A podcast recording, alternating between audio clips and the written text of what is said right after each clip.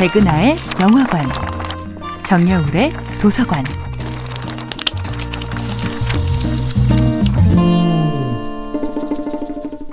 안녕하세요. 여러분과 아름답고 풍요로운 책 이야기를 나누고 있는 작가 정여울입니다. 이번 주의 작품은 노틀담의 곱추의 원작 소설 빅토르 위고의 파리의 노트르담입니다. 에스메랄다를 마음속에서 지우지 못하는 카지모도는 종조차 제대로 울릴 수 없게 됩니다. 에스메랄다를 만나기 전 카지모도는 아름다운 노틀담 성당의 수많은 종들의 연주자이자 작곡자이자 지휘자였죠.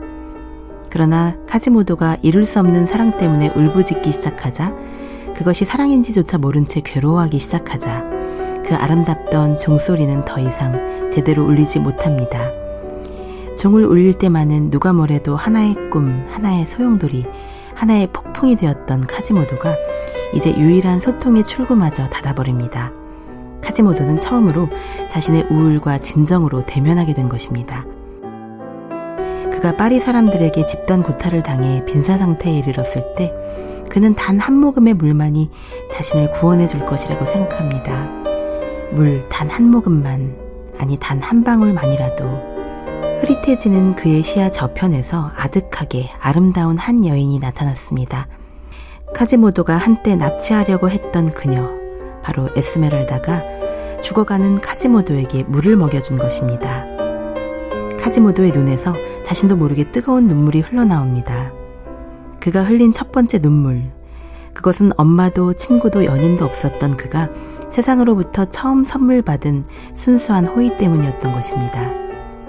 카지모도는 시인 그랭구아르처럼 아름다운 미사여구를 만들 줄도 모르고 프롤로처럼 부와 명예와 권력을 가지지도 못했고 페비스처럼 완벽한 외모와 카리스마로 여성을 홀릴 수도 없습니다. 그러나 카지모도는 그들 모두에게 턱없이 부족한 것, 사랑하는 사람을 위해 자신의 모든 것을 바치고도 전혀 아까워하지 않는 진정한 용기를 지니고 있었습니다. 이제 아무도 알아보지 못했던 그의 영웅적인 열정이 세상 밖으로 뛰쳐나올 시간이 다가오고 있습니다. 에스메랄다를 향한 프롤로의 집착은 급기야 그녀를 죽음의 위기로 몰아넣습니다. 프롤로는 페비스와 에스메랄다가 키스를 하는 순간을 틈타서 질투심에 사로잡혀 페비스를 칼로 찌릅니다. 고통으로 신음하는 페비스와 충격으로 쓰러진 에스메랄다를 버려둔 채 프롤로는 주랭랑을 칩니다. 에스메랄다는 페비스의 살인자라는 누명을 쓰게 됩니다. 정여울의 도서관이었습니다.